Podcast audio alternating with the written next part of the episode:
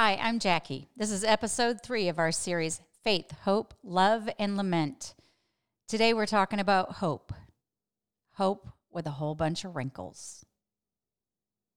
Welcome to the Jackie Always Unplugged podcast, where we're having off-the-record conversations. I'm Reverend Doctor Jackie Reese, founder and president of the Marcella Project. As a pastor, preacher, and thought leader, I've walked with women of faith for decades and had thousands of conversations about what women encounter solely because they are women. At work, family, their faith, with relationships, sex, the church, their bodies, and Jesus. On this podcast, we're going to be asking hard questions, dealing with real issues, and revisiting scripture with a new lens.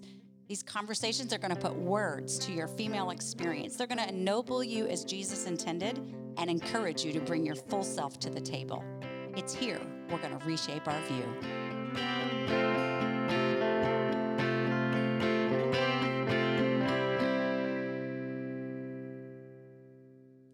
Welcome back. In this episode, I want to share a little bit about my journey around this idea of hope.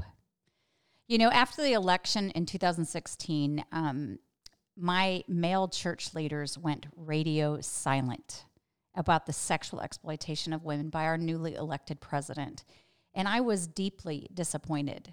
I even felt betrayed.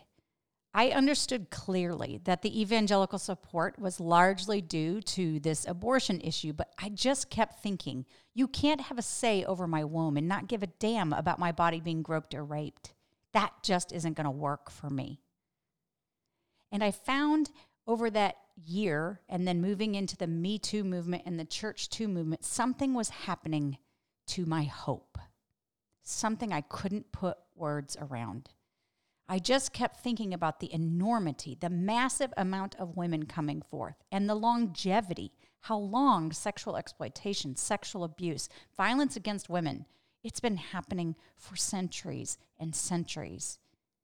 And I started finding myself feeling hopeless.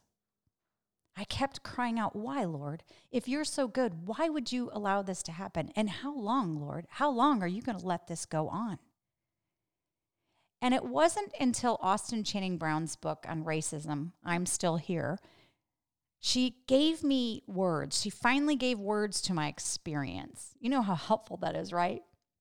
And she said that sometimes we have to go to hope's funeral and let it die and sit in the shadow of hope for a while, expectantly waiting for hope to be resurrected again, a hope that would look very different than the one that had just been buried. And in the scripture, the word hope, it isn't about circum- circumstances or about some optimistic outlook. It actually has the concept of expectantly waiting in it. And the, this idea of tension in the waiting, tension until it's released. I'm learning anew about hope. And what I'm seeing is hope has two dynamics to it. It's it's got clarity, like being real about what's happening. No Pollyanna Pollyanna answers here. We're going to be clear. We're going to be honest. And it also has social imagination, where collectively a people imagine together a better future than the present one. And that's exactly what we see in the Exodus story. A group of people suffering from systemic sin. I know, I know, I know. We talk a lot about individual sin, but there's also this thing called systemic sin. And I had the privilege of working with Doctor Sue Russell. She actually has three doctorates and two masters, so I call her Doctor, Doctor, Doctor Sue. And her and I had some opportunities to uh, teach together. And it was during one of those opportunities that she actually came to me and said, hey, do you think we could write a book together? And I looked at her and said, why? You need my help in dumbing it down? And she goes, yes, as a matter of fact, I do. She's an anthropologist and a New Testament scholar, and she explains systemic sin this way. I'm going to read the quote to you, so pay attention because it's a little long. She says this, between Genesis three and the Gospels, the population of earth increased, and the relationships created in the garden grew in number and complexity. These relationships were formalized and became the social systems and institutions of larger, complex societies.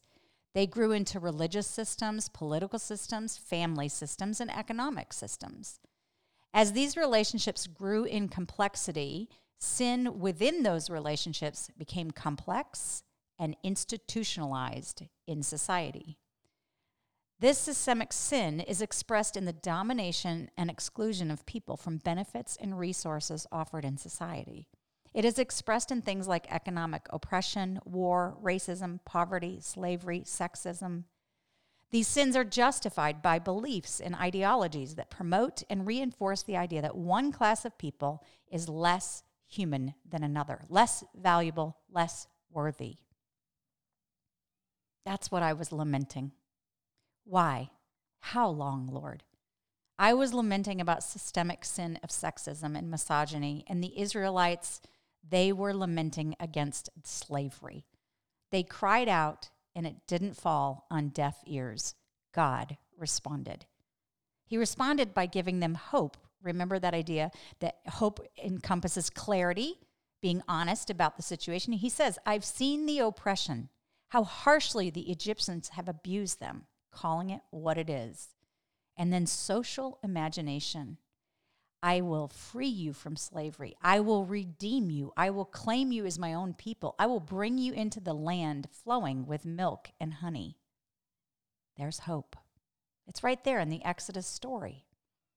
You know, Ecclesiastes three eleven says that God puts eternity in the hearts of people, and I take that to mean that we have this instinctive understanding that we were made for something better, like life was in the garden in Genesis one and two, and will be in the future garden, if you will, of Revelation twenty-one.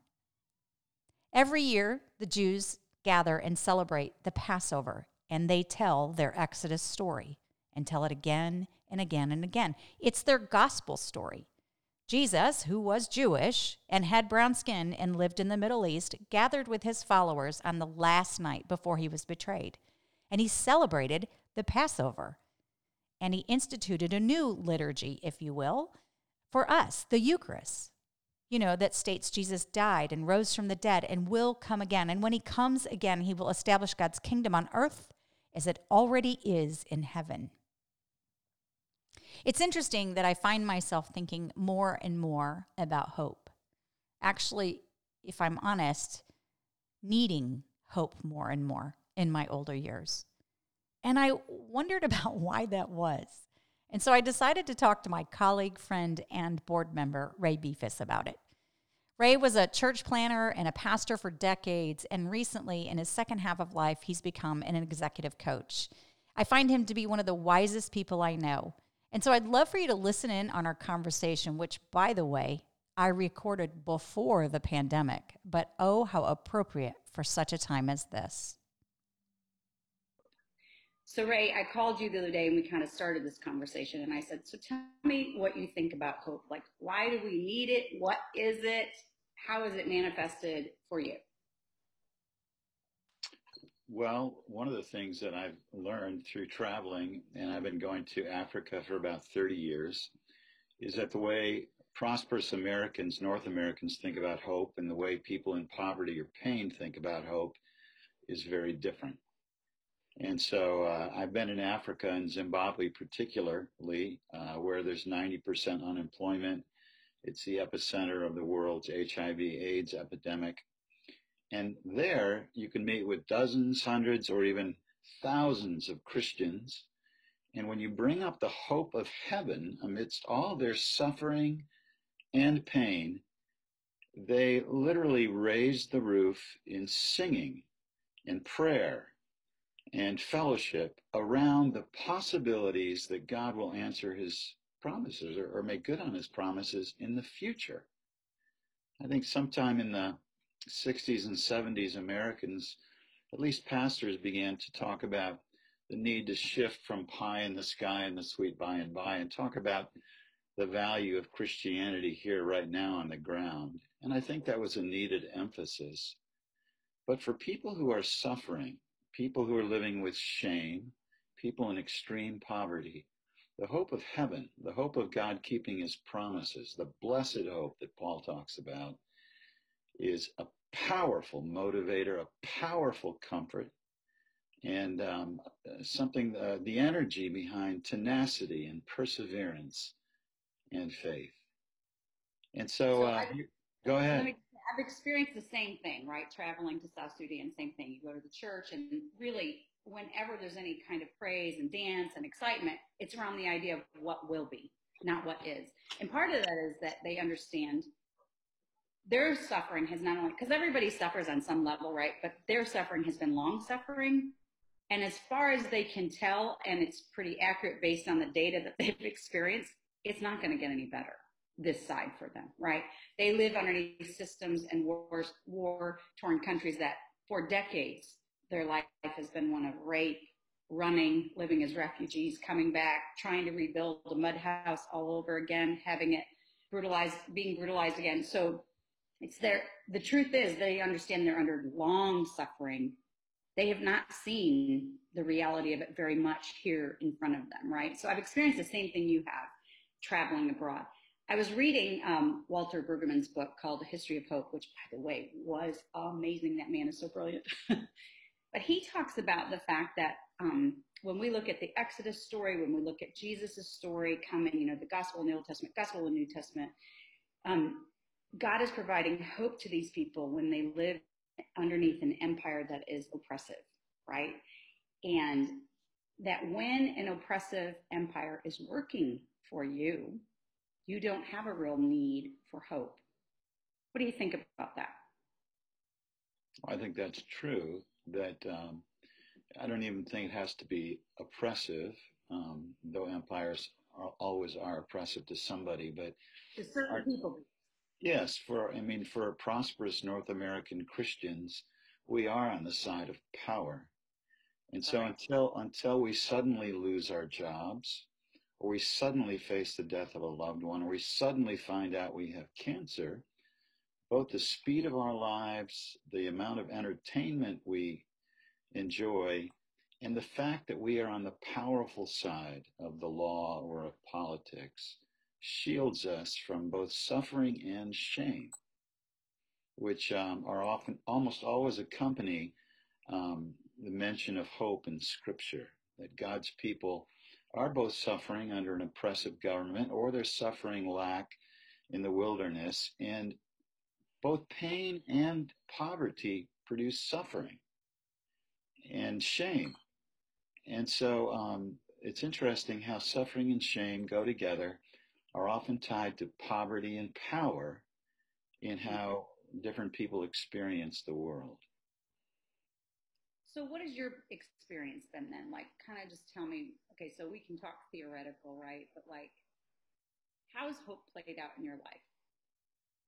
What difference does it make?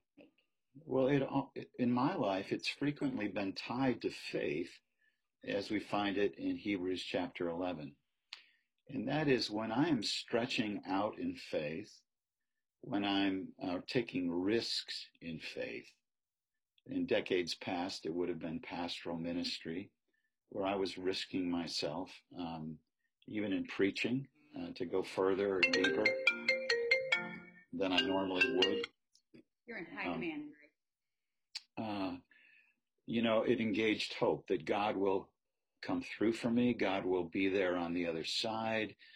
God will give me grace that I need. And so taking risks, now that I'm in business, it's um, taking faith risks in business, where I'm pushing the limit. I'm taking financial risks. I'm going to places that I don't feel fully prepared. I'm going alone.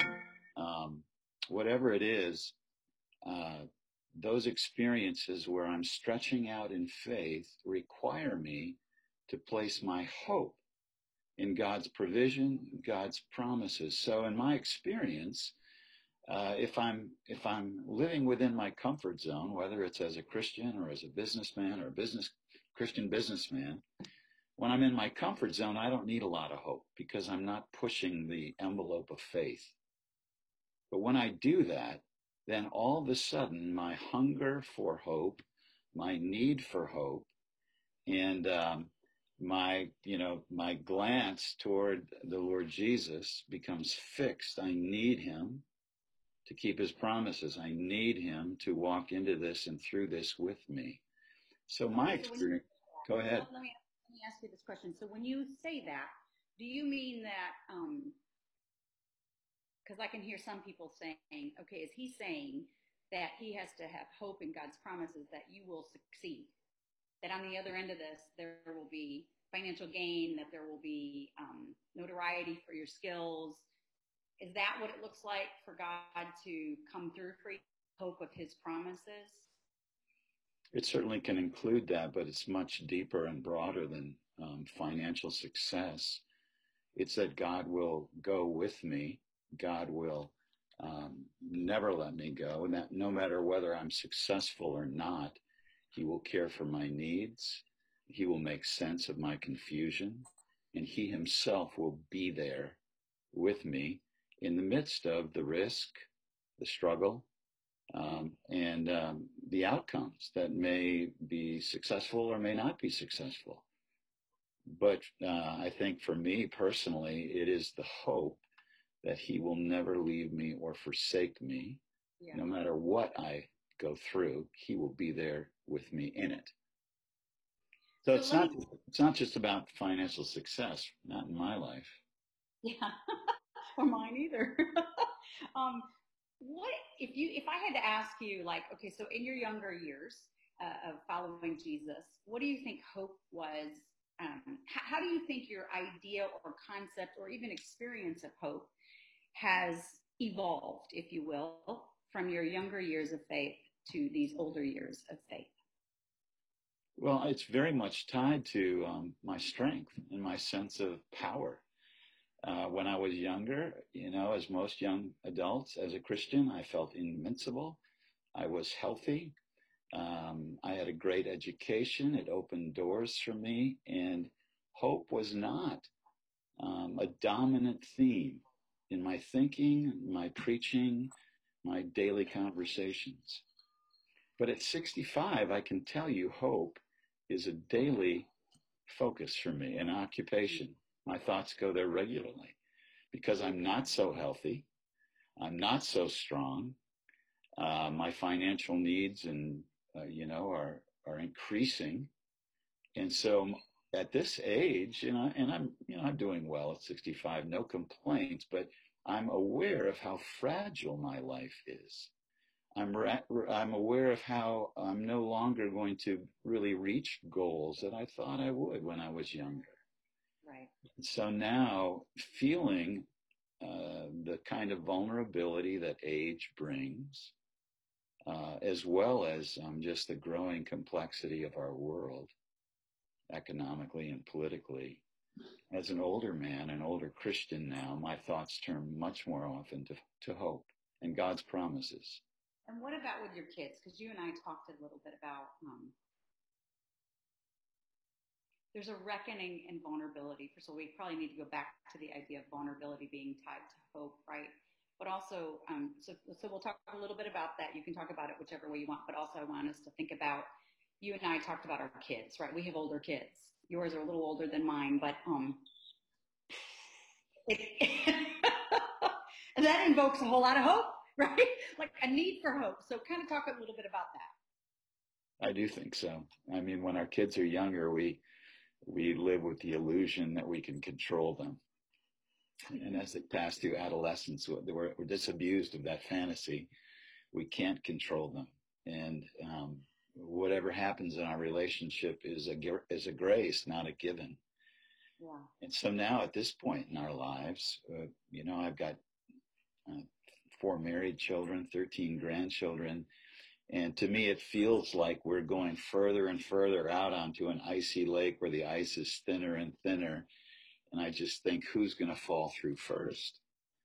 Yeah. And so disabused of the fantasy that I'm in control of anything and anyone, mm-hmm. I must turn to God in hope and trust that he will be enough for them as he has been for me. But I think that, that the metaphor of being in control, or just the, the statement, is tied to power. When I feel powerful as an American, when I feel powerful as a Christian, when I feel powerful as an individual modern American man, um, I hope is, uh, you know, something that's a curiosity. Mm. But when I get in touch with my humanity, my sinfulness, how much God has provided and how much he's asked of me, how much the world needs from me, and how little I can actually offer, mm. then I turn to my Father in hope. Yeah. And that's vulnerability, right? It's an understanding of, I can't bring as much to the table as I thought I could when I was younger, right? Exactly. exactly. And that's actually the beauty of age. I call that a little bit of wisdom. I think that's wisdom, right? Like where you go, oh, wait a minute. This I can't control all of this. This is it's a, control is an illusion, right? right? Thinking you can make it happen is an illusion. And you come to realize that more and more as you age. Because you've had to let go of things, whether you wanted to or not, you're having to now. You have no control. Like your body won't let you do what your body used to do, right? Exactly, exactly. So I, again, it goes back to power, strength, control, and as North Americans in our youth, we are easily tempted by the illusion that we can handle it. We've got it. We're so, fine. We're fine. Here's what's an interesting thing to me. I and I didn't. throw this at you before, and if you don't have anything to say to it, that's fine. But as I've done research, even like tying it together in scripture, right? Like we have the first like hope that we see outside of Abraham, the calling of Abraham, it was really the Exodus story, right? There's a, a people group that's being oppressed. Systems have been set up to play in, to keep them there for hundreds of years. Um, uh, The system even wants the people to believe it's actually normative that they live like this and all of that. And we see collectively what we would call a collective public lament, right? The people gather together and cry out, it says in Exodus three, um, and God responds. And so what I see is that every time I try to tap this issue of hope, which I think is a lot bigger than I can even comprehend at this point, I think I'm just starting to grasp it a little bit, is that hope seems to be always overlaid with lament. Um, that there's a crying out that is, is also a part of hope. That there's a point of crying out maybe even that helps us then, where we get to a state where we cry out because things are so hard. Um, and then we watch God almost bring us mysteriously this sense of hope. This, this, if you will, calling upon the memory of what he had said he would do, you know? Do you ever feel like there's anything, ever, any overlay with that? Oh, absolutely. Um, you know, I think, again, that's where faith and hope come, come together, and that's the mystery of it, that in the midst of our hardship, whatever it may be, it may be taxation, it may be unemployment, it might be a corrupt government in Zimbabwe, here it may be aging, it might be cancer, it might be the loss of a, a career unexpectedly.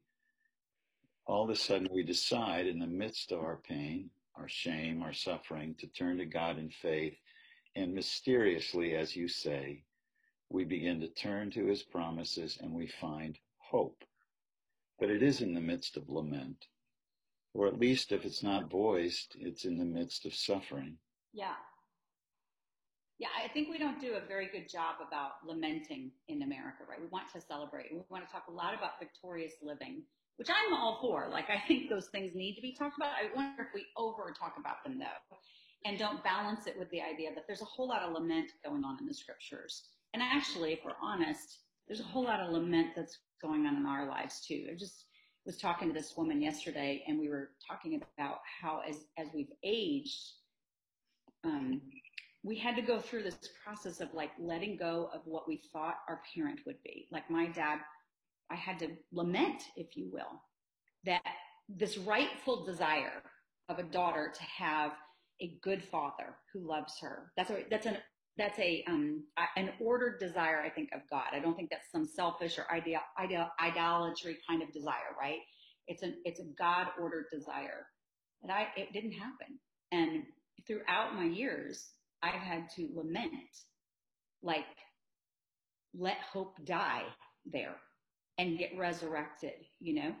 Um, and this woman was sharing, she had to do the same thing with her mom. And she said it, but it was really like the lament and letting the hope die of what should have been that allowed us to kind of move to accept the grace and grace kind of who our parents were and live with that, you know, this hope. And And for me, this idea of, I, I hold on to the idea that in Colossians, it says, God will reconcile all things.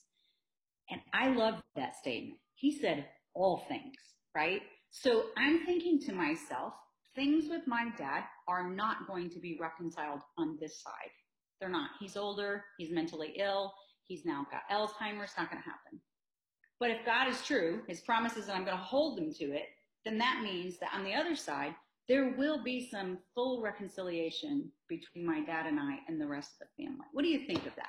This idea of lament, hope, and then actually letting hope die sometimes in lament allows us to live in the reality in a very hopeful way.